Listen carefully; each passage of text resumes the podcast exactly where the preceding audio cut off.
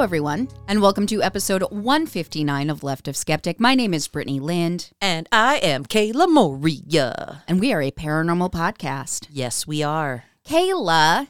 Hi. Hi. Hi. How are you? I'm okay. You're okay? I'm okay. Yeah. Had a busy weekend, but busy in a good way. Good, good. We had the Love and Lust show at the Rathskeller. Okay. So, as we've mentioned before, I MC for a local burlesque troupe called the Duluth Dolls. And sometimes we do a show in this place called the Rathskeller, which doesn't have a stage. It's this like dungeon-y kind of vibe in there. Mm-hmm. And it's a big circle, and there's like chairs in the middle and these pillars. So the dancers go around and dance like in a circle, and it's a lot more crowd worky. Yeah. So it's interesting and different, and makes it really difficult to MC because there's no way for me to go around in a circle. So I just find myself like peeking around corners, being like, "Hi, I'm here. I'm here. But can you see me?" This thing I decided to do this time, which I was very proud of, is I created a crowd version of the wave. Well, a different crowd version of the wave. I was going to say that I'm pretty sure that is a crowd activity. Yep. So what I do is I'm like, all right, when I go around in the circle, everybody cheer when I pass you. And so I run in a circle around the whole thing. Oh, and everyone goes, woo! Yep.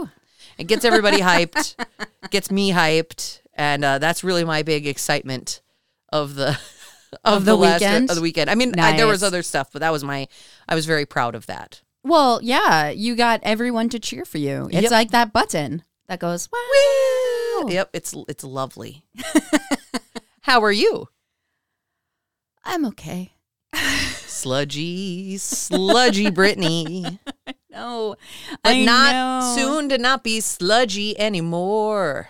I'm very excited. I'm excited for you. I'm excited for me. We're because then you don't have to hear it anymore. No, it's not that I don't want to hear it. I'm just excited for me because I'm like constantly worried that I'm happy that I don't have to take on any extra responsibility when you're sick.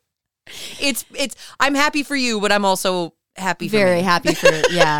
That makes me sound selfish, but I know it. I recognize it. Well, we got a lovely opportunity to have a Zoom hangout with Kara and Steph from Prophecy Girls, and we had a whole conversation about how Kayla is not allowed to edit. So we were supposed to record yesterday, which was Sunday, but my body decided, no, I don't want you to. Apparently, there's such thing as a gallbladder attack. And I learned something. It's not fun. So I did my research yesterday, but when it came to recording, I'm like, oh, I feel awful.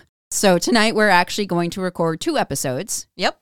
So next time you hear us after this one, it's the same night, pre-surgery, but we made it that way so that Kayla doesn't have to edit. So that I don't have to, and Brittany doesn't have to let me. Exactly, because I don't like giving up that control.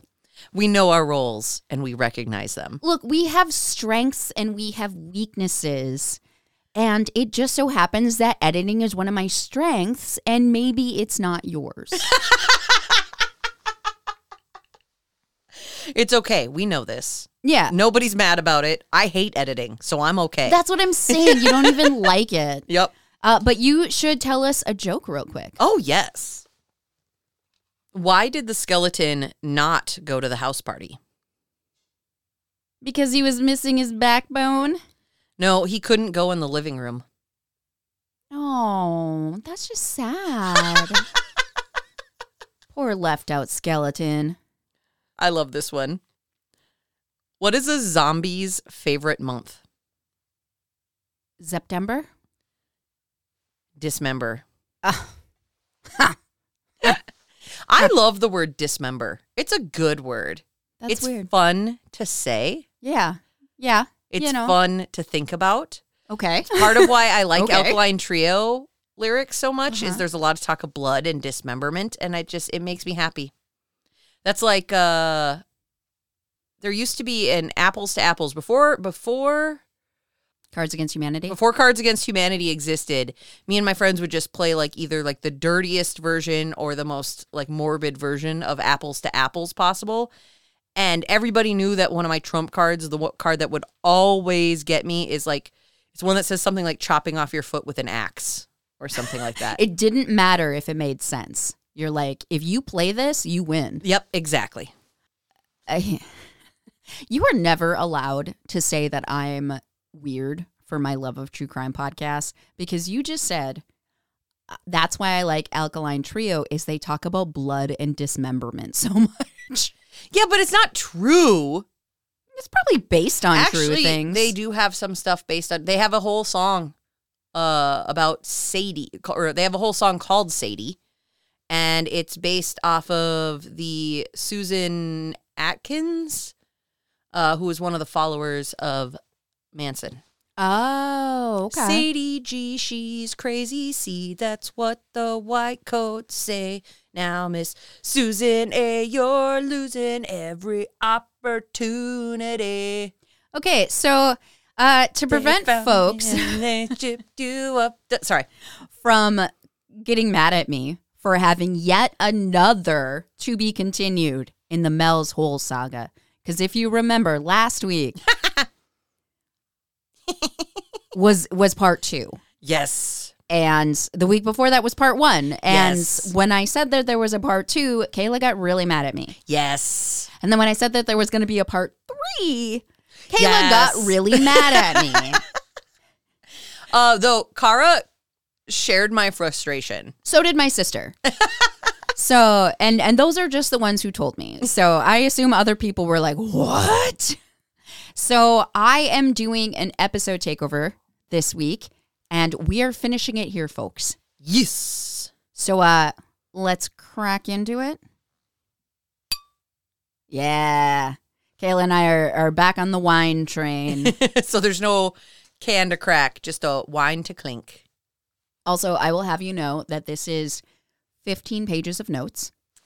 Get it, girl. Let's go. On top of my other 7 pages the last 2 weeks. And I honestly could have gotten this batch up to 20, but I was like, this is just absurd.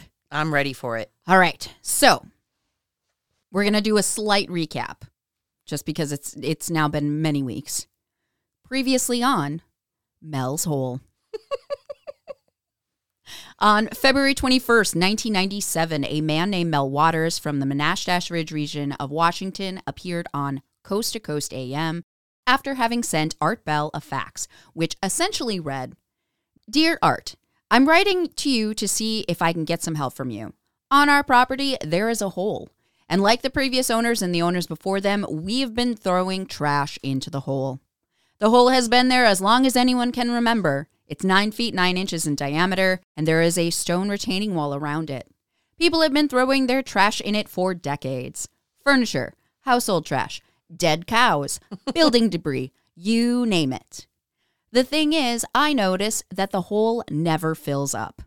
I've emptied fishing reels of monofilament, trying to determine the depth. So far, I've sunk 80,000 feet of line into the hole without reaching the bottom. Dogs refuse to get within 100 feet of the hole. Birds won't sit on the retaining wall or the metal door, and there is no echo when you yell into the hole. I've never heard anything hit the bottom when tossed in. Kayla's favorite part. We once tossed in an old refrigerator, and we never heard it hit the bottom. No crash, splash, or crunch. I hope your listeners can help me with possible explanations. I'm wondering if, based upon my measurements thus far, this might be the deepest hole on Earth. Signed, Mel Waters." All right, so Art invited Mel onto that night's episode of Coast to Coast AM, where it was determined that Mel had sunk about 15 miles worth of monofilament down into the hole to try and reach the bottom. A caller from Austin had agreed to be lowered into the hole if there was a cage that he could ride in that would allow him to go back up with the press of the button, since apparently Mel said very heartily, no thank you. No thanks. To going down into the hole himself. Unless, of course, he was already dead. Then he's like, throw me into the hole. He also told Art about a local legend, told to him by a neighbor who had thrown his deceased dog into the hole. Allegedly, it had come back to life, and he had found it, same collar, same tag, when he was out hunting. Zombie dog. The two talked about Mel's Hole for about an hour or so, but it was the last hour of the night, so they left it there. A mystery. Days later, Art invited Mel back on Coast to Coast because suspicious and potentially dangerous things had started to happen. Fucking government. Right after their conversation, Mel started to notice some helicopter activity over his property. Basically, the segment aired, and a couple hours later, he went to the hole, and this is when he noticed the first helicopter. The first of a couple who seemed to be doing flybys. And it got him thinking. Maybe somebody out there was listening to Coast and started to get curious. But that was just the beginning. Days after the original phone call, Art received another fax from Mel, which summed up essentially said that day, Mel drove out to his property and discovered that there were armed military personnel blocking the road. When he asked what was going on, they said that there had been a plane crash. Mel said that it didn't seem likely there was no smoke, and either way, it was his property. Then, quote, I was told by this man that it wasn't necessarily my property and that it would be very easy to find a drug lab on my property. I asked if I could leave. He said, sure. Don't come back till we contact you. I asked if he wanted a way to contact me. They said they know how to. Don't worry. Oh, we finally figured out the buttons. I remembered this time. They said they know how to, and I said, I suppose you don't want me talking to anyone about this. And he said, nobody would believe it. So after this, Mel was pretty freaked out about the military presence and, the threats. Because yeah, legit. There wasn't necessarily a drug lab on the property, but Mel dabbles in the alternative health field. And there are some plants that certain indigenous health practitioners have been using for centuries for various ailments, such as the cold or the flu. They are native to northern Nevada, which has a similar climate, apparently, to the Manastash Ridge region of Washington. So Mel had imported them and now cultivates these plants. And despite some callers suggesting that he go back to his property, guns blazing. Stupid. Yep. He didn't think it was worth the risk. 1, taking on the U.S. military. 2, officially getting his land seized because of what they could say these plants in the building were for, which... Fair indeed. But on this second call, we finally get more theories of what this hole could be or what it could do. As my sister sent me in a text, I didn't see time traveling coming. Oh, yes, the P waves in the hole. Yeah, the P waves in the hole, you know. We also got a little confirmation that the hole really does exist when a guy named Scott, who grew up in the Manastash Ridge region, called in to say that 7 or 8 years before, he had been having coffee with a Central Washington University professor. Central Washington University is in Ellensburg, which is where Mel lives. And this professor had told him a rumor about a hole that no one knew the bottom of. Scott also mentioned that within spitting distance of Mel's Hole, there was one of the largest military reservations in the Pacific Northwest, possibly the largest within the whole Western United States. Pointing it out. You can't actually spit that far. I don't care who you are. What if it's a camel? Still not that far. What if it's a camel from another dimension? Good point. Just saying. And if the military didn't have something to do with it, it definitely makes sense as to why they're interested in it now. Also, during this second phone call, Mel told us about an old-timer in them parts that told him that the hole used to be surrounded by columns, similar to Stonehenge, but Mel had never seen them for himself. And of course, he would go back to the property to see if he could find evidence of these columns, but now the military was camped there, with several temporary buildings and barricades blocking the way. He did receive word from his realtor about a quote-unquote generous offer for his land, which left us all wondering, is it the military? Is it someone else? If he doesn't take the offer, would they arrest him for being a drug dealer? As one listener said, it sounds like the government is going to take the hole and give Mel the shaft. Dick jokes. So could Mel just take the money and run, go someplace like Australia and be done with this whole thing?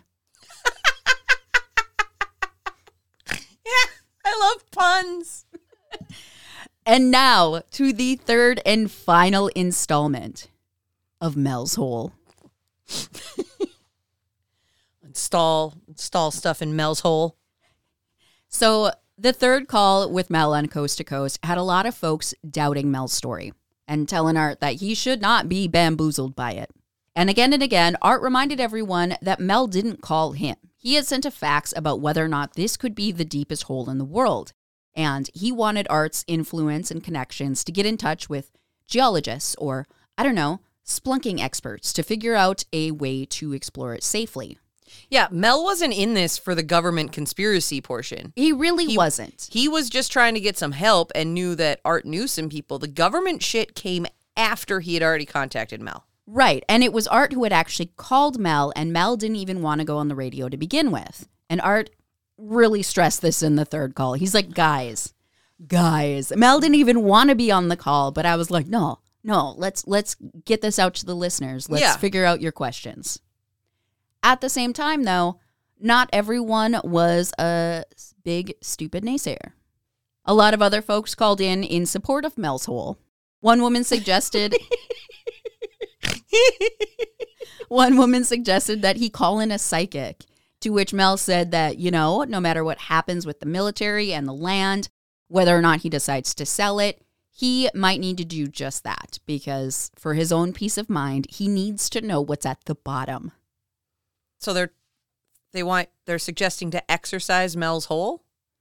No, just better explore it. Have a psychic come in, and maybe the psychic could tell him what's at the bottom. Oh, okay. Yeah. Not a priest, a psychic. I just wanted to say that we exercised Mel's hole. Yep, that makes sense. No.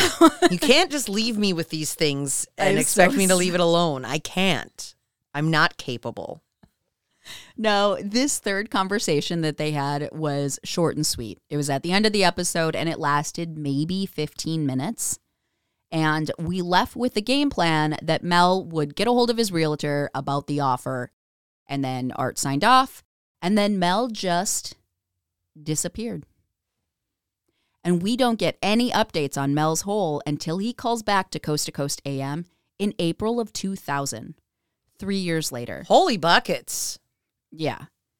So Art is so excited to have Mel back on the line, and he starts their conversation with, "Listen, brother." Now this is really going to bring you back. Yeah, brother. This is really going to bring you back to 2000. He goes, "Listen, brother, I just spent an hour red-faced embarrassed because I thought that the Blair Witch Project was real."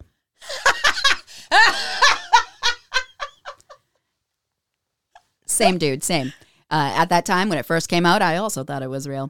Anyway, he's like, "I really thought it was real. I've still got the hook in my mouth. And so I must begin by asking you, before I go any further with you tonight at all, Mel, is this Mel's Hole, the story of Mel's Hole, another Blair Witch Project?"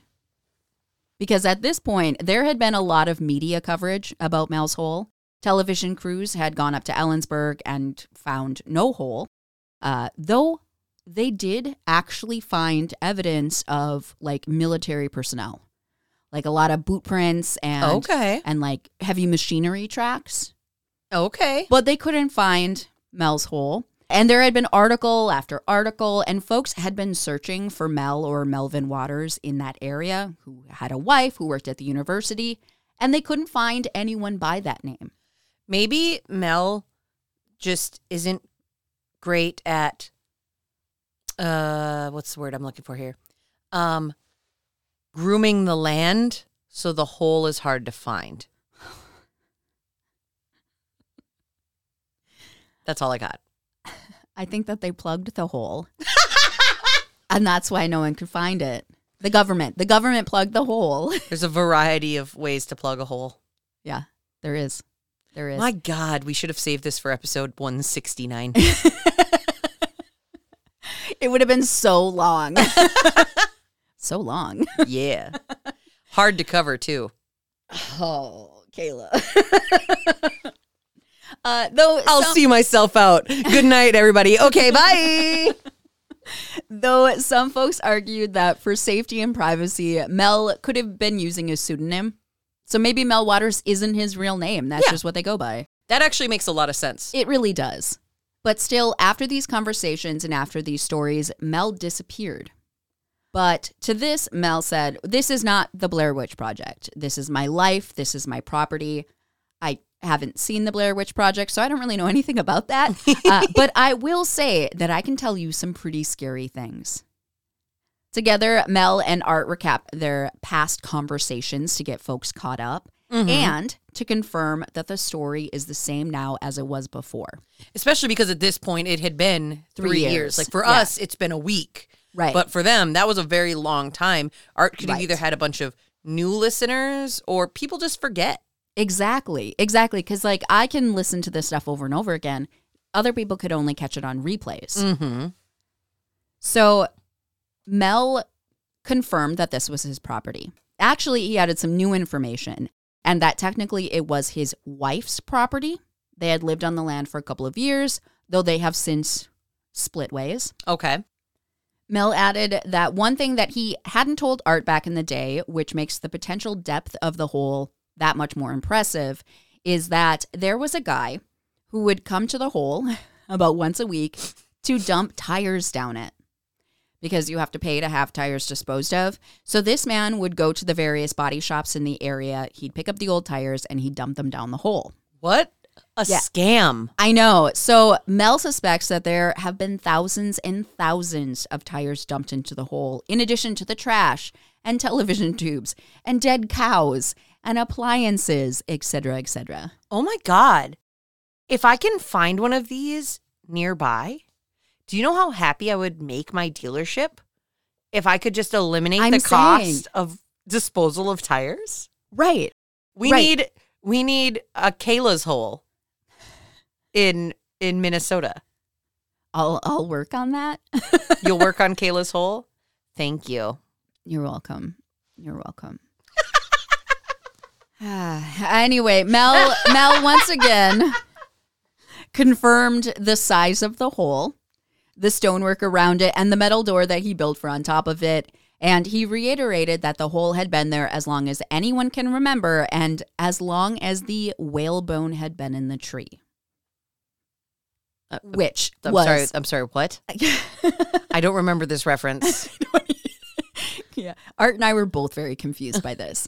So Art and I were thinking that Ellensburg, Washington is like 100+ miles away from the ocean. Why is there a whalebone in the tree? Yeah. This is just a hashtag fun fact that it does exist. It's called the whalebone tree.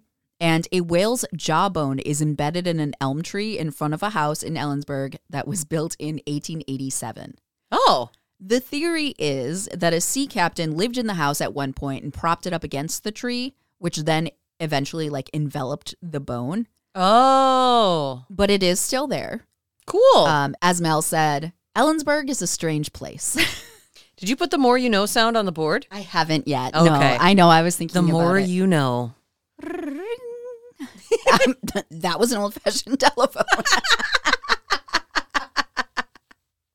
So the two continued to rehash this story. The fishing line, the lifesavers, determining the weight of the line itself. 80,000 feet. 15+ miles. Yeah.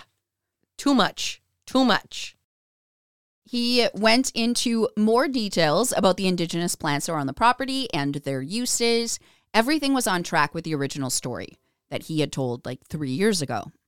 Mel went on to say, ultimately, they made me an offer I could not refuse. And I will tell you that the offer that they made me had to do with going to Australia. I needed money to go out to Australia, and I wanted to continue my research into medicinal plants. So we put together a very interesting package and a very interesting lease on the land to this party. A lease on the land, so not an outright buyout. Correct. Okay.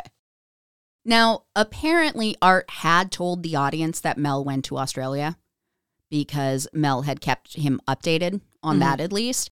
And Mel had actually continued to send him emails throughout the years, and Art confirmed that they had originated from Australia.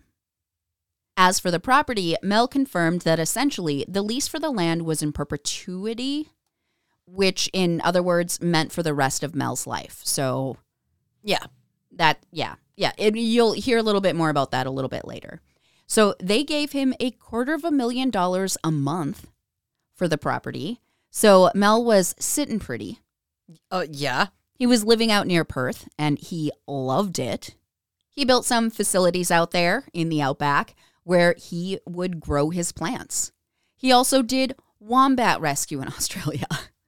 Cute. Which he said was very gratifying. Cute. He described them as a good-sized critter, many of whom were at risk of being endangered, but now, partially due to his work, they're making a comeback. Oh. The wombat comeback. Oh. It's just absurd. So Mel was in Australia, growing his plants, saving the wombats. And Art asked him, but Mel, what the hell happened? Here you are in Australia with all this money, and now you're back here, and you have fallen on hard times. And Mel said that, you know, what happened was, so what happened is I accepted their offer. I was told to leave town, so I left town. I was actually told to leave my car and wait at the rest stop, one of those, you know, where you get off the road outside of Ellensburg. I was taken to the airport, then I was taken to San Francisco, and then I was taken to Australia. All right. They were like on it. They were on it. They're like, here we go, go. So I left the country. I had my 2 dogs with me. I was set up there. There was an account already set up for me. All the complex paperwork that was involved in moving as a resident to Australia was all taken care of for me. It was a piece of cake. They made all of the arrangements, and there was some cooperation on the Australian government's part. They were willing to give me $3 million for a year for use of the property. This is feeling really suspicious and weird. And Art had the best response to this. He just said, holy smokes. I know they can do this kind of thing, but I mean, it tells you how important this hole must be. Oh, yeah. It's a very important hole, obviously.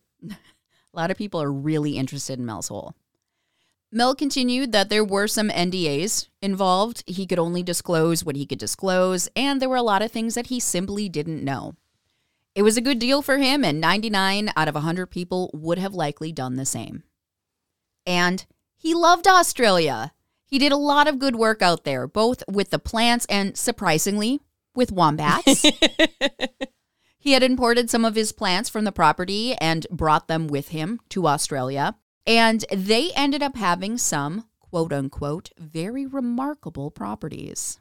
Okay. Which he attributes in part to the hole. Because he had the same plants that were not grown near the hole, and they did not yield the same results. Now, apparently, before this call, Mel had told Art that he would be back in the States, and he would come back on the show. Okay. Art promoted it. Mel's come back 3 years later. But when it came back to having Mel on the show, Mel just never showed up. Oh, okay. And Art asked, so what happened? Like, I promoted this, dude. Like, I made a big deal out of this. I made a big deal out of it, and you didn't even bother to show up. Well, Mel tells him this whole story about helping his nephew move into a new apartment. He did that. Then he went to return the truck to Tacoma. Then he was on a bus from Tacoma to Olympia. But on the way, there was some sort of altercation on the bus. Folks got into some sort of fight or something.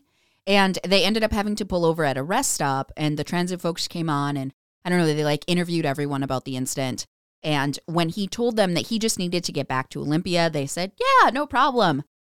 And then that's the last thing that he remembers. Okay. That's suspicious. That's weird.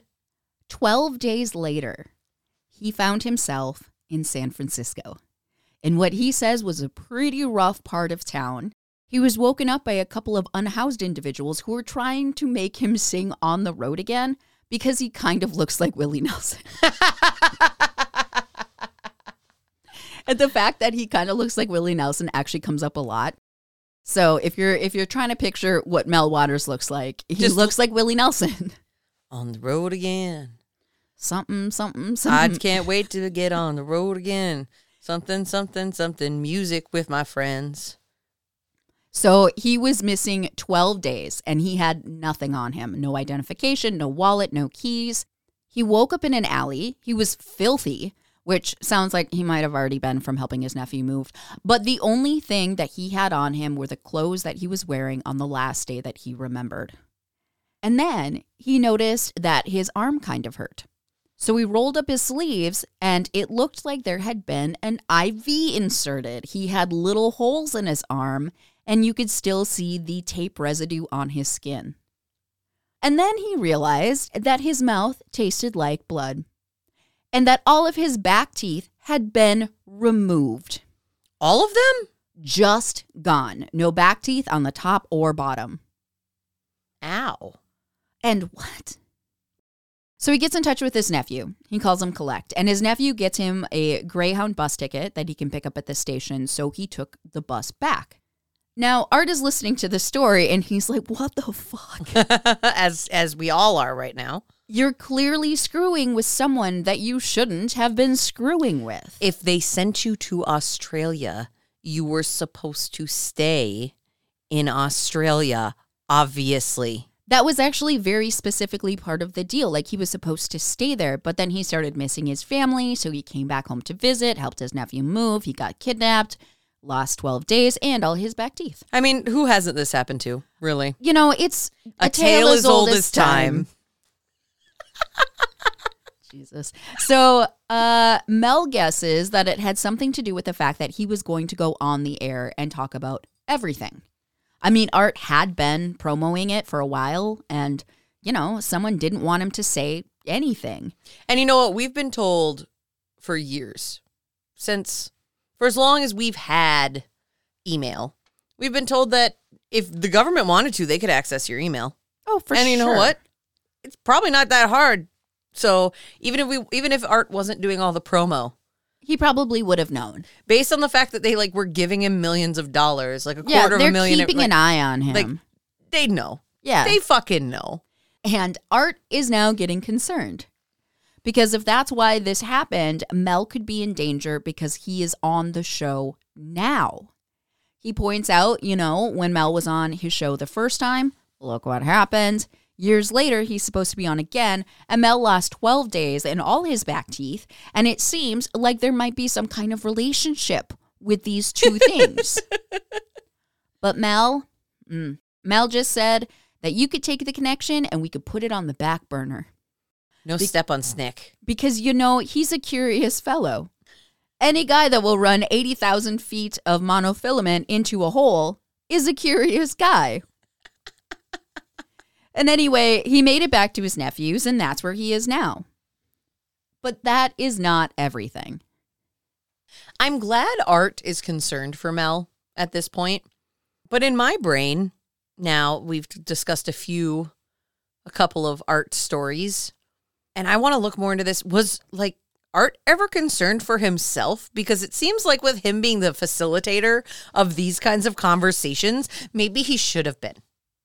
He wasn't hiding where his station was. Everybody knew. Yeah. That's a really good question. I feel like we kind of mentioned this on one of the past episodes, but I don't remember. I don't think we did. Because all I can think is, maybe he was just too well-known, so if he disappeared, people would be like... Right. His entire platform was mostly, government conspiracy theories. Yeah. So I'm glad he's concerned for Mel, and obviously I don't have to be concerned for Art anymore because he's no longer with us, but my brain is, if I had been listening to this in real time, my brain would be like, Art, go in hiding. Fucking find a place. Go into Mel's hole. We'll figure it out, bud. By the way, I didn't get a chance to listen to what you had talked about last week. However, Steve did. And he said, you got to listen to it because it's so fucked up. So Mel gets back. He's hanging with his nephew after this weird adventure to San Francisco. And he finds out that there was legal action being taken against him on behalf of his ex-wife. Because why not? You know, let's just add to the pile. Haters gonna hate, hate, hate, hate, hate. The property with the hole had been hers. Yeah. Right? But as part of their divorce settlement, it was leased to him, again, in perpetuity. So that I think the whole point of that was he got the property. It was basically his. But when he died, then her family could have it back. Okay.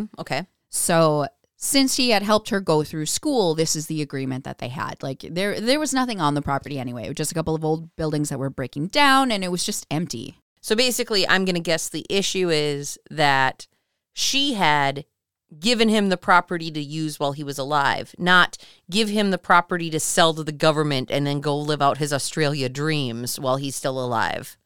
Oh, we'll get to it. Okay. So her issue through this legal summons was basically that he had violated the terms of their lease agreement. Underground fuel tanks and septic system were installed along with like electricity, and there were some paved roads put on the land. And none of that was allowed. It was essentially just their property. You can't do anything really to it. Like a standard rental agreement. You can rent a house, but you're not supposed to do stuff to that house. Yeah, you're not supposed to renovate the kitchen. Yeah. Unless you get permission, which he did not. But all those things were put in by the folks who were leasing it from him, a.k.a. the federal government. Yep. So he did inevitably lose all the rights to the property. And he was really discouraged by this because as like part of his agreement with the government, he was getting, $500,000 a month. And he was actually giving her $25,000 a month out of that money that he was making from his lease on the land.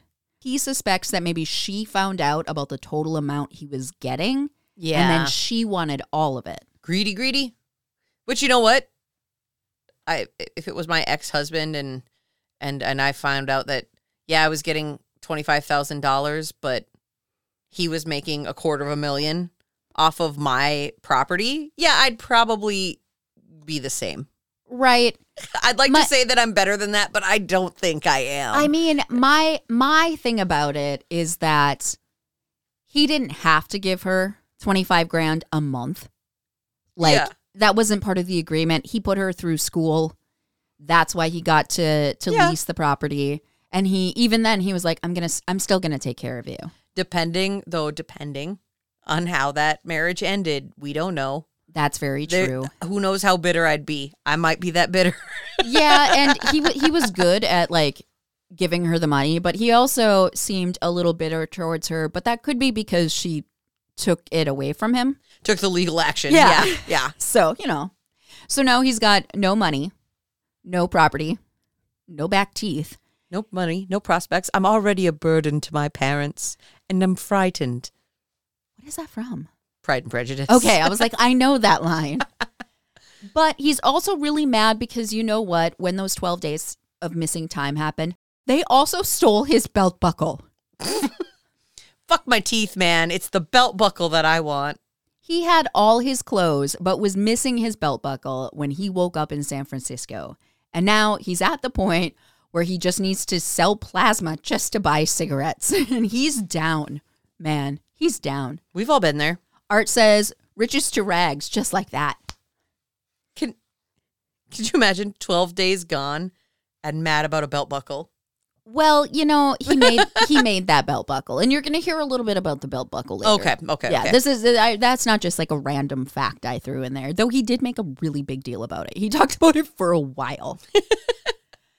At this point, Mel says he just needs to find some people. He needs to find the guy who used to dump the tires, and he needs to find a guy who has a gun. Okay. Now, the story of the gun. He found this old gun buried on the property near the hole. He would like dig things up and like sort it and he was just cleaning up the property because it was just old and he's like, I might as well fix it while he's waiting for his plants to grow. He said that he's not a gun guy, but it was a German P-38, like the kind that the Nazis used in World War II. And when he needed to move into his apartment, I believe that the apartment that he's referring to would be the one that he lived in Ellensburg. So he had been living on the property. There was a heavy snowfall that caused damage to some of the buildings. He moved to Ellensburg, and then he talked to Art about the hole. I think that's the chain of events that leads us here. Okay. He needed to move into this apartment, and he gave the landlord this gun as a deposit. It was in relatively good shape. It was found in its holster, so it must be worth something. So this is the deal that he made with the landlord. And I guess in Mel's absence, when he was hanging out with the wombats, This guy had called Coast to Coast to talk to Art about this gun because apparently this gun, when you shot it, because it still works, it made no sound, which was very interesting because it definitely should have. Well, apparently this guy disappeared. Okay. His son is friends with Mel's nephew, so he and Mel got to talking, and this guy left his wife, his family, and no one has heard anything from him. He took the gun and was just gone. Like a bad country song. So Art is listening to this, and he starts asking Mel, you know, why? Why wouldn't you just let this go? They took your teeth, dude. Like, let it go, bro. And Mel... Be like Elsa. Channel Elsa. I mean, Elsa didn't exist back then, but still. No. Well, Mel said that he's turning 68 soon, and he has lived a simple life. It's been quite extraordinary the last couple of years, but most of his life was simple, and now he just wants answers. And he hopes that by finding this guy, it's just another piece of the puzzle.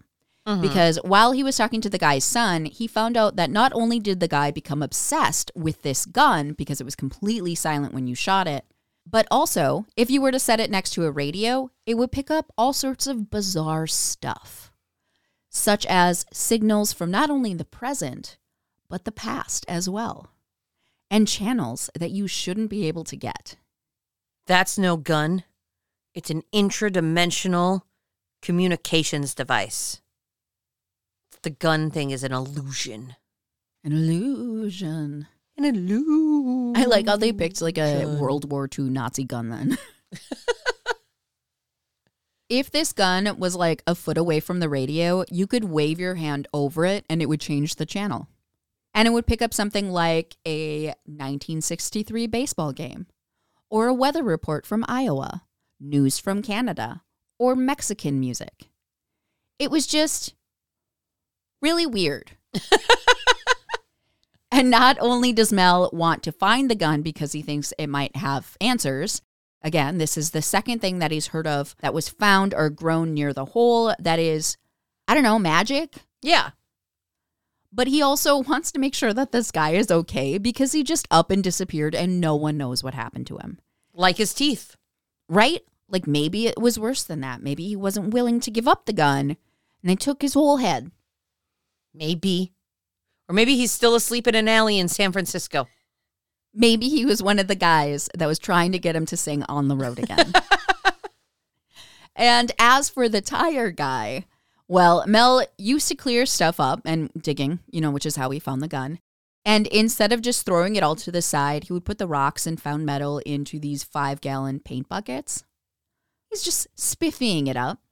Well, one day the guy came to chuck some tires into the hole when he had some car troubles. Eventually, Mel took these buckets full of rocks and put them in the guy's truck bed to help him with the traction because he got stuck. And now that Mel is unable to get back onto the property, he's hoping that the guy still has the buckets because it's the closest thing that Mel can get his hands on for further research. Do you have my magical trash? ? Well, this would be my magical rocks. Do you have my magical rocks? ? Because the properties of this hole are, I mean, they're potentially unknown. So he wants to get a hold of these potentially magic rocks. And then maybe he can make more magical medicine.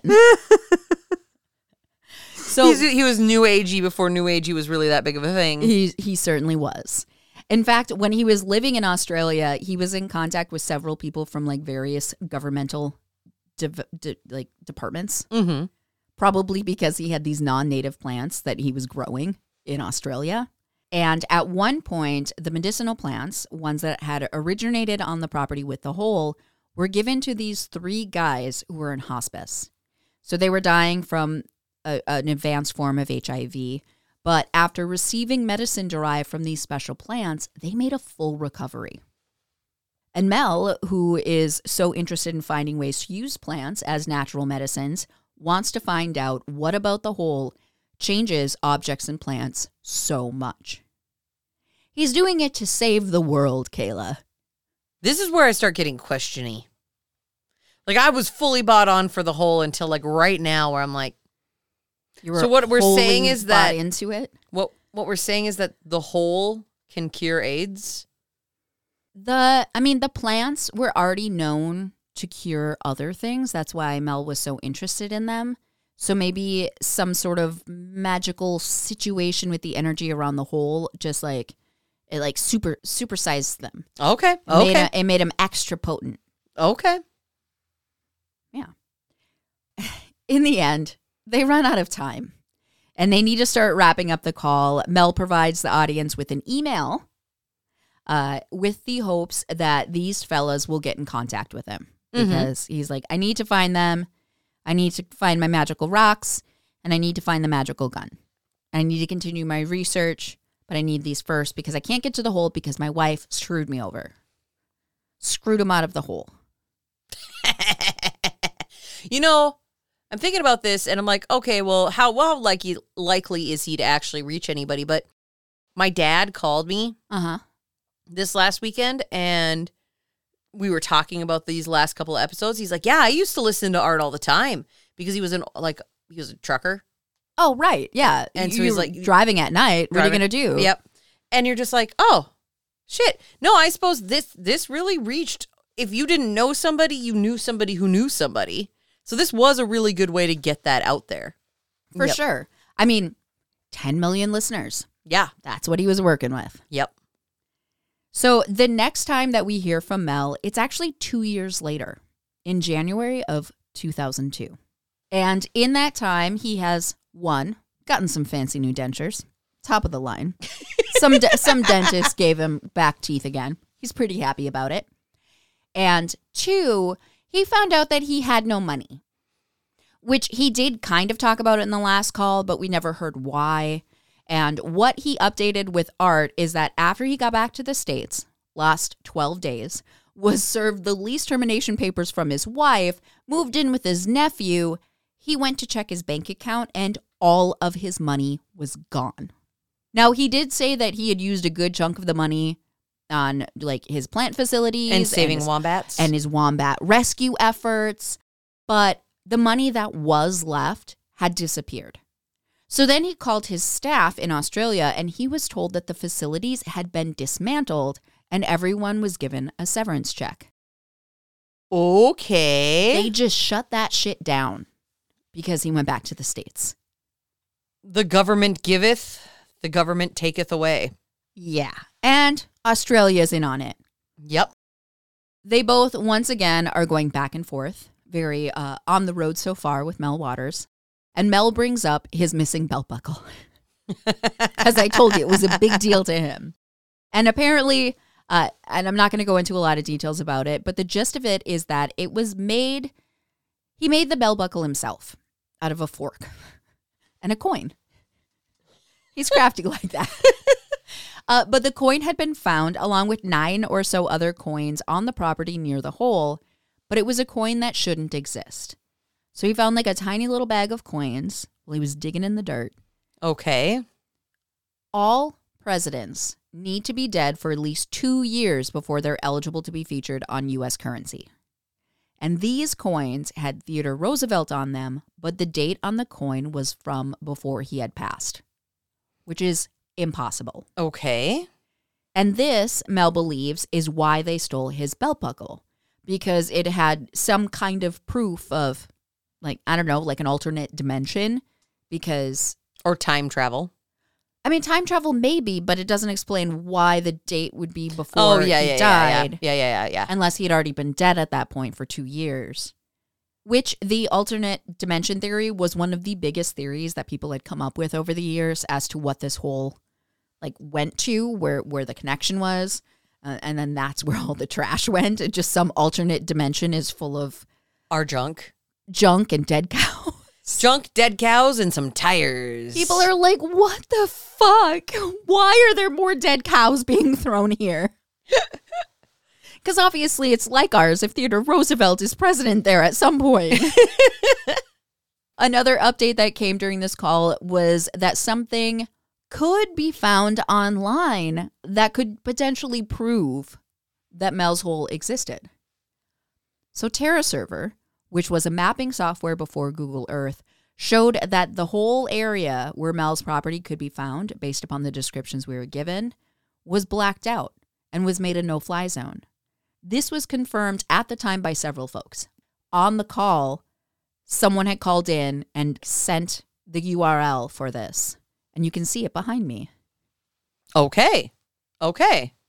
So it's basically like a Google Earth overview, and then there's a big white box that's like 5 by 8 miles or something like that, and it's just completely blanked out. Like, you can't see anything. Well, Mel's ex's property. Right. Now, some folks thought that this isn't proof of the hole's existence or the government's involvement. Mel could have found this and then made up the property location based upon this blacked out area. Mm-hmm. Except that TerraServer wasn't launched until 6 months after Mel's first phone call. Okay. And Mel didn't even know about this. His nephew had found it. The youths. And their technology.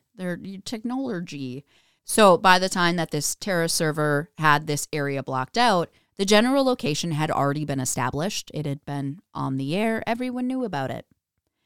And then Mel told Art about an interesting experience that he had. I'm trying to figure out how to describe the face you're making right now to the audience. It's a little confused and a little sad. And a little disgusted, maybe? Yeah, I think that's about accurate. All right. So a Native American tribe contacted Mel and asked him if he wanted to go to Nevada to help them research another bottomless hole. Oh, okay. He said, they took me to it. I did not go up to the hole, but there were conversations between the Native Americans and the Basque, and they agreed that everything was as it should be.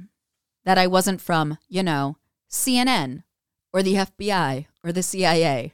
So I went there and I got to see the hole. I like how he just used whatever he could for, like, that's 3 letters. Yeah. CNN, FBI, CIA. Because MSNBC, that's too many letters. And the second hole wasn't on the Native American reservation. It was actually on public land that was used by the Basques. So the Basques are an ethnic group that come from a small region between France and Spain. And the Basques had settled in a couple of regions in the United States in the mid-1800s, including Nevada. They were using this land to herd sheep. They told Mel that the hole was there for as long as their people had been, so at least 200 years. And they also told Mel that they considered the hole and the land around it to be sacred. This hole was 9 feet wide, just a little over, just like Mel's. But where Mel's hole had a stone retaining wall of a few feet around it, this second hole had a metal collar and metal lining that went down as far as you could see. And this hole was warm to the touch, and you could feel like a heat all around it. In fact, it was warm enough that you could camp next to it, which is what the Basques and the Native Americans did when they were out in the area, and also apparently what Mel did, because he stayed there with them for several nights. But it also wouldn't get too hot either. It would stay relatively neutral, like it was warm, it wasn't hot, it wasn't cold, but you could just camp around it like a fire and be comfortable. Okay. And similar to Mel's hole, it was also eerily silent. The metal wouldn't make any sound or vibrate at all. At one point, Mel dropped a metal tool into the hole, and it hit the side, and it made no noise. Now, unlike Mel, the locals never did any experiments to determine its depth, but they did note that dogs would not go near it, and some folks claimed that, like Mel's hole, they had witnessed a black beam shooting out of it. Okay. And this black beam would last in, like, short bursts, though again, Mel said that he had actually never witnessed this himself. Together, Mel and the Basques began their experiments on this second hole. And Mel, being the researcher that he is, he wanted to dive into the temperature difference, that natural warmth that was coming off of the hole. So, do you know, I've been trying, I was like, we can't make this whole episode about me giggling about references to this a hole. But I I'm trying so hard over here. I'm trying for Jesus over here. I know, and I keep making faces, which are triggering your laughters. All right, so they went and got some ice. And to allow for a control, Mel took half of the ice and put it in a bucket. This bucket, they would leave topside. The rest of the ice would be put into another bucket and lowered into the hole. They only had about 1,500 feet of line to work with, so that's how far they lowered it. And the idea was that they would leave it down there until the ice on the surface was about halfway melted. Then they would bring up the other bucket. Okay. Just to see what happened. Well, what ended up happening, according to Mel, was that the ice that had been lowered into the hole had not melted at all. Okay. Not only that, but Mel said that when he put his hand in the ice that had been pulled back up, it wasn't cold. He said that it almost felt like a block of glass. It was a neutral temperature. I don't like that. Why does that make me more uncomfortable? Oh, just wait. And they're like, well, that's weird. Yeah, it is. So they tried to melt the ice over an open flame, and it caught fire. That's a Game of Thrones book. Something ice and fire. I don't know. Anyway, continue. They took it off the fire right away. They put it down, the bucket of ice or whatever, and it kept burning. And it was like, it wasn't like full on flames. It was, Mel described it as kind of like when you have your stove on for a while and then you turn it off and it just kind of glows a little bit. Oh, okay. Yep. Mm-hmm.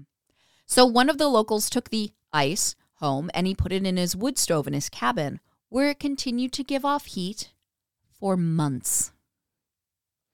Man, why are we not utilizing these holes? They could solve so many problems. Right?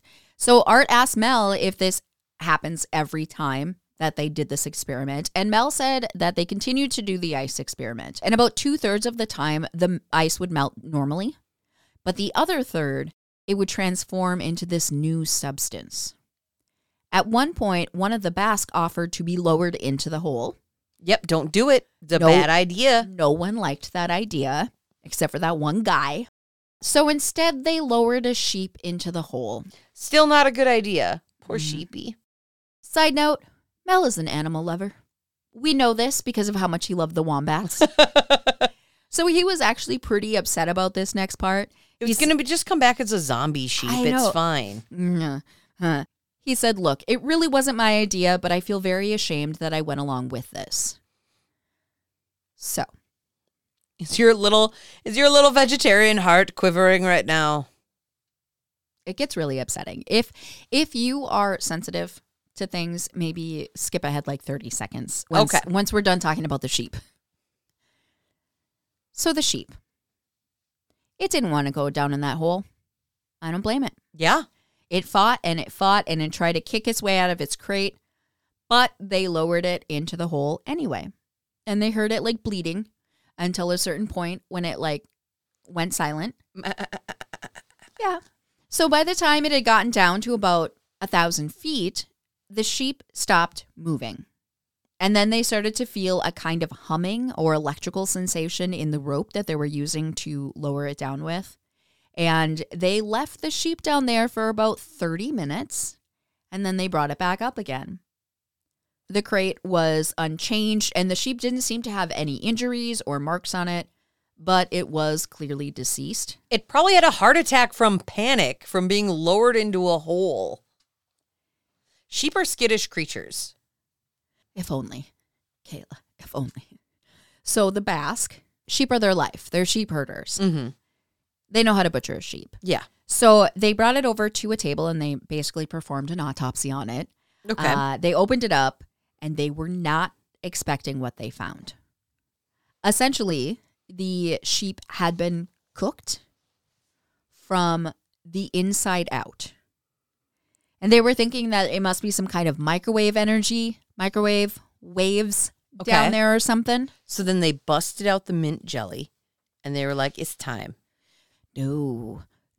See, then they also found what Mel describes as some kind of gel, like a huge tumor inside, taking up the entire length of the body cavity. but its insides didn't smell. Oh, okay. I mean, they did, but not in the way that you would expect. Mel said that it smelled like ozone. And then they noticed that the tumor... What does something smell like ozone? If we don't know an answer, that's fine. I'm trying to... Ozone has a very specific smell. I can't describe it. So this tumor inside, it started to move. It was pulsing. So they cut the tumor open and find what Mel describes as a fetal seal, an independent organism moving on its own. It was about 18 inches long, had flippers, and was attached to the tumor by what looked like an umbilical cord. It's an alien. He said, "I'm saying it's a seal. I have no idea what it was. I couldn't figure it out." It's a mind flayer. And he can see that its eyes are opening, its flippers are moving, and they notice that it seems to be observing them as much as they are watching it, with consciousness, with intelligence. But as Mel described, with eyes that they all agreed looked human. Not like round seal eyes. I mean, he says, you know what a dog's eyes look like. You know what a cat's eyes look like. These look like human eyes. I want this thing as my pet. No. How scary that is. So Mel's telling this story and Art is disgusted. And freaking out, I'm guessing. And Mel is disgusted. We're all disgusted. I'm intrigued. And Mel's voice is shaking and he's so upset about telling it because like, what the fuck? But they watched this creature for a while as it made its way to the end of the table. And then Mel said that he felt like it wanted to go back to the hole. So he picked it up and set it next to the edge. And he said the creature was slimy and it too smelled like ozone. And it stayed there on the edge. It watched the men watched it. And this went on for maybe 2 hours until it gave them one final look and then jumped back into the hole. All right, okay. It made its decision. At this point, Art said, I suppose you got no photos of this. And Mel basically said, well, no, I did not. Because he thought at first maybe he should get some photos of this and then thought, well, this isn't really my place to do this. It's not my property. It's not my hole. It's not Mel's hole anymore. This is an entirely other different hole. Always get permission and consent before photographing another person's hole. Well, I'm saying. And although this land was public land, it's also very sacred to the Native Americans of the area as well as to the Basque. And he felt like, look, I don't really want to be the person to publicize this. It's not my place. Even though he did think that it should be studied. Legit. Mel continues on to tell Art that he had been diagnosed with advanced esophageal cancer. And had basically been told that he had 6 months to live. So this was kind of like a last hurrah for him. It was like a chance to wrap things up and talk to Art, but also say goodbye. Right. And then also research this thing and maybe get some answers about his own hole. But after this experience, Mel was now cancer-free. What? Uh-huh. He said, well, I felt like I was in the presence of something extraordinary. Something beyond extraordinary. Something like in the category of having a religious thing. It was just such a stunning thing to witness. And then, once again, they ran out of time. Oh my God. And Mel and Art signed off. Leaving you hanging. A couple months later, Mel was back on the air. You didn't have to wait years for this. I'm just imagining like the people listening to these episodes that have been following from the beginning be like no! Being like I was last week, just like angry. But at least you know you were gonna find out what happened. Yep. So unlike the last couple of times, it didn't take years. It just took a couple of months. I do think it took nearly a full year. If I recall correctly, that one call that I just talked about was in January. This one was in December. Okay. But Mel was back on the air, and he updated Art on a couple of things, most notably about the burning ice. So the local man who had took it home and put it in his wood stove, well, time goes by, and it keeps burning. It's keeping his cabin warm. He loves it. But he's also realizing that it seems to be sucking all of the moisture out of the air. He puts a kettle of water on top of the stove to try and, like, humidify the air because he's starting to have skin problems and he's always thirsty.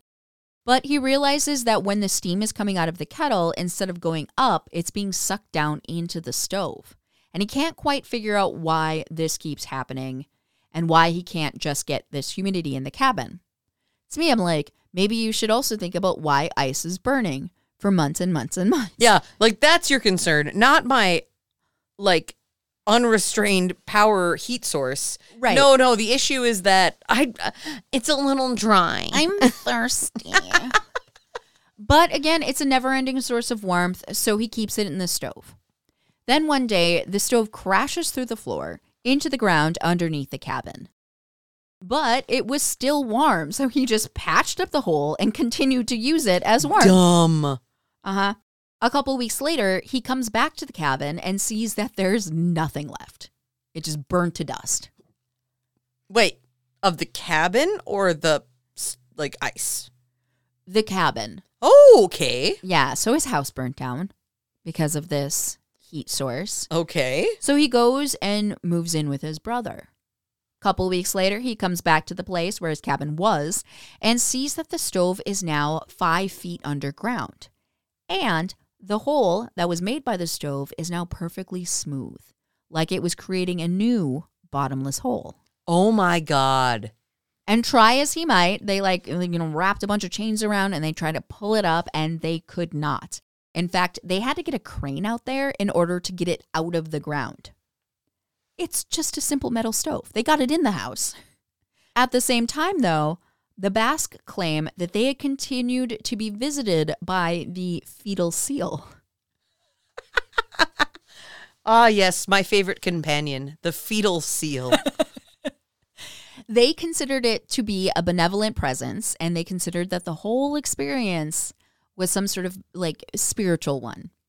And they believed that the seal-like creature was communicating with them over the radio via a series of beeps and clicks, which apparently is a language that they could understand. It's like R2-D2. Yeah. And what this seal-like creature says is it warns them that the ice is dangerous. Like, no fucking shit. This guy's house burnt down, and then it started to create another bottomless hole. But anyway, the ice is dangerous and they couldn't let it get it into the wrong hands. If it does, it could lead to the destruction of the entire world. Art asked if these beeps and clicks were recorded anywhere. And Mel said, yes, they are. The Basque recorded everything. Like, okay. You know, if you're going to do experiments, you should record it. And there's a bunch of back and forth, but in the end, Art gets Mel to agree to come back on the show and provide proof of the recordings and photos and videos. And Mel says that he's going to go back to Nevada and collect all these things. The two wrap up their conversation, the show ends, and then Mel is never heard from again. He doesn't respond to Art's calls, and eventually the line is disconnected. The amount that I just want to, like, I just want to take my headphones off and throw them at the wall, but they were very expensive headphones, and then just walk down your stairs and out your front door. But we have a whole nother fucking episode to record after this, but I just want to storm out. I want to angry walk away from this fucking story right now, but I can't. So what else do you have written on that page, Brittany? So that is the official end. Fuck off! So now about the story itself and whether or not we believe it. Okay. So there is no Mel that we could find, but it could be a pseudonym. But we don't know. We couldn't find anyone named Mel or Melvin Waters. TerraServer did, in fact, have it blacked out. And then when Google Earth came around, it is now open. Is there a hole? Well, of course, the government would have covered it up when they were done doing its research.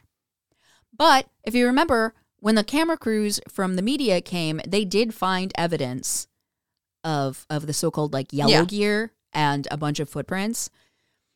So there's that. There is a Department of Natural Resources geologist named Jack Powell who's from Ellensburg, and he has spent 20 years checking out that whole area. And when he heard Mel's story, he knew that the deepest mine shaft in the world was 12,672 feet deep, and the deepest known cavern is 7,188 feet. The Russians drilled the deepest borehole that went down 40,230 feet in 1989. He has 30 years' experience exploring geography in this area, and he said that geographically and physically, it is not possible for a hole to go that deep. It's just impossible. The Russians' deepest hole that was drilled was half as deep as Mel's Hole. Okay. Or at least as deep as we know Mel's Hole at least went. He also said that simply it would collapse in on itself under the tremendous pressure and heat from the surrounding strata. However, Mel didn't ask for anything. Like, he could have sold items talking about Mel's Hole that people would have bought just because it's interesting. Mm-hmm. He did nothing. He plugged nothing in his phone calls. He just told a story. And in fact, the original facts, as Art kept bringing up in that one episode, was about whether or not this was the deepest hole in the world. And he was looking for some sort of information about it. He's like, it's weird. But also, if it's 80,000 feet deep, it's going to take a really long time to fill up, even if it's been decades and tens and thousands of tires. Like, it's going to be a really long time to do that. And every time he called in, they rehashed it, and his story never changed. Art tried to trip him up, and he couldn't.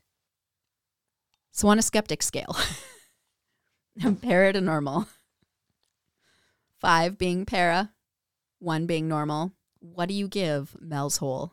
I'm giving it a 3, but it's a fucking angry 3. Explain yourself. Why not? Why not 2 or 4? Okay, because I honestly don't know. I have to go middle of the road with this one. I was leaning towards 2. Right. Because. Wait, as in like normal? As in normal. Okay. I was leaning towards, I think that this might be hoaxy. Okay.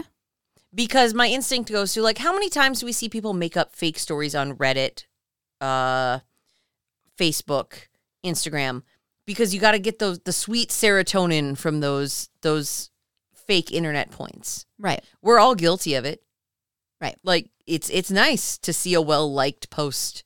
I still love that I have a couple of viral, like, TikToks, even though, like, they're pretty small viral and they're just a stupid car joke.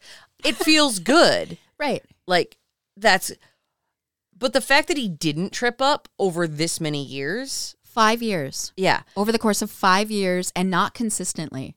It was three phone calls. 2 phone calls, 1 phone call. And the fact that he communicated with Art outside of those phone calls. It is my opinion that he did go to Australia. The way that he talks about it, he is so or he thinks he went to Australia because he was really, really invested in Australia. He wanted to talk about how cool it was, about his work. He had a lot to say about these herbs and plants that the indigenous folks of Nevada. Like, he had a lot to say about those. And then I was also leaning towards 4 for a minute. Right. Because of all those things, like, you're talking about, like, the consistencies in the stories and the fact that he communicated outside of it. But then I just keep coming back to him, like, it doesn't. If there was a hole, mm-hmm. And this is where, again, I have competing thoughts in my head through it. If there was a hole that could cure being HIV positive, could cure esophageal cancer, like, if there was these holes that could, like, help, even if it is, like, sacred to certain areas or whatever, you think that, like, then those communities would want to, like, throw some stuff out there into the world. But then you got the other side of your brain that was like, big pharma would never fucking let that happen. And then you go back and forth on things a million times. I have to go 3 because my brain, I might Not next week, because next week will be an episode we're yet recording tonight. Right. Who knows? Give me a couple weeks to think about it. Maybe I'll have something to throw out there in a couple of weeks on it. But I can't do anything other than a straight 3 because I have no fucking clue. All right. Yeah. I mean, honestly, girl, I'm right there with you. I keep toggling back and forth. I'm like, obviously it can't be real. And I was like, but it could be real. And I've heard about people who have made medical discoveries and then it just goes away. I recently saw something about, I feel like there's some students in Africa who came up with something that would cure, I think, like help break down cancer. And it's like the first step to curing cancer. And I saw it and they're like, spread this literally everywhere. Because anytime something like this happens, they disappear. And so... And yes, but then also you come into the fetal seal. Like, then you come into the fake internet stuff again too of like people being like, spread this everywhere because they always have a way of covering it up. But then in my brain I'm like, or are you like the people that says like, reshare this because Facebook's going to take away our identity. Like how much of it is true? How much of it is not true? It's hard to tell. I know. Is this like the moon landing where they want to, some people are like, oh, it definitely happened. Other people are like, it definitely didn't happen. So no one has ever found Mel's Hole. Someone did find a property that fits a lot of descriptions. And in the end, apparently, I don't know how they got permission to dig to find out, but it ended up being a well that was in that area that's all blocked off. However, if the government spent so much time there and they blocked it off and it was a no-fly zone, obviously they would do something so that people couldn't go there anymore. So I'm giving it a 3. Okay. Because, and it's not because I don't think it's believable, it's because I can't decide between the two. Yep. I'm right there with you. I'm right there. All right. Well, if you have a conspiracy theory you'd like to share with us, a big government cover-up, a paranormal experience, anything you'd like to throw out there, please do so. You can email us, leftofskeptic@gmail.com. You can also visit our website, www.leftofskeptic.com, and click the Listener Stories tab at the top of the page. You can choose to remain anonymous or include your name, whatever you prefer. We just ask that you please include your pronouns. Also, I'm going to ask, I think we should post something on our Facebook and our Instagram. And I think people should let us know what they think. I'm really curious as to what other people think about this. People were so mad that it took 3 episodes to get to this point. But now we're like... Yeah, let us know what you think. Nearly an hour and a half into part 3. I want to hear your opinion on Mel's Hole. You can also follow us on social media where you can find this question. We are on Instagram, TikTok, and Twitter at Left of Skeptic and Facebook at Left of Skeptic Podcast. All right, well... When you hear us next week, you will find that I still sound this frustrated because normally I do my story first and I get to leave the frustration at the door, but I have to go right into my next episode. So don't be surprised when you hear that tone in my voice. But you know what? We love you and appreciate you. It's true we do. Okay. Spooky Wednesday. Happy Spooky Wednesday. Okay. Bye.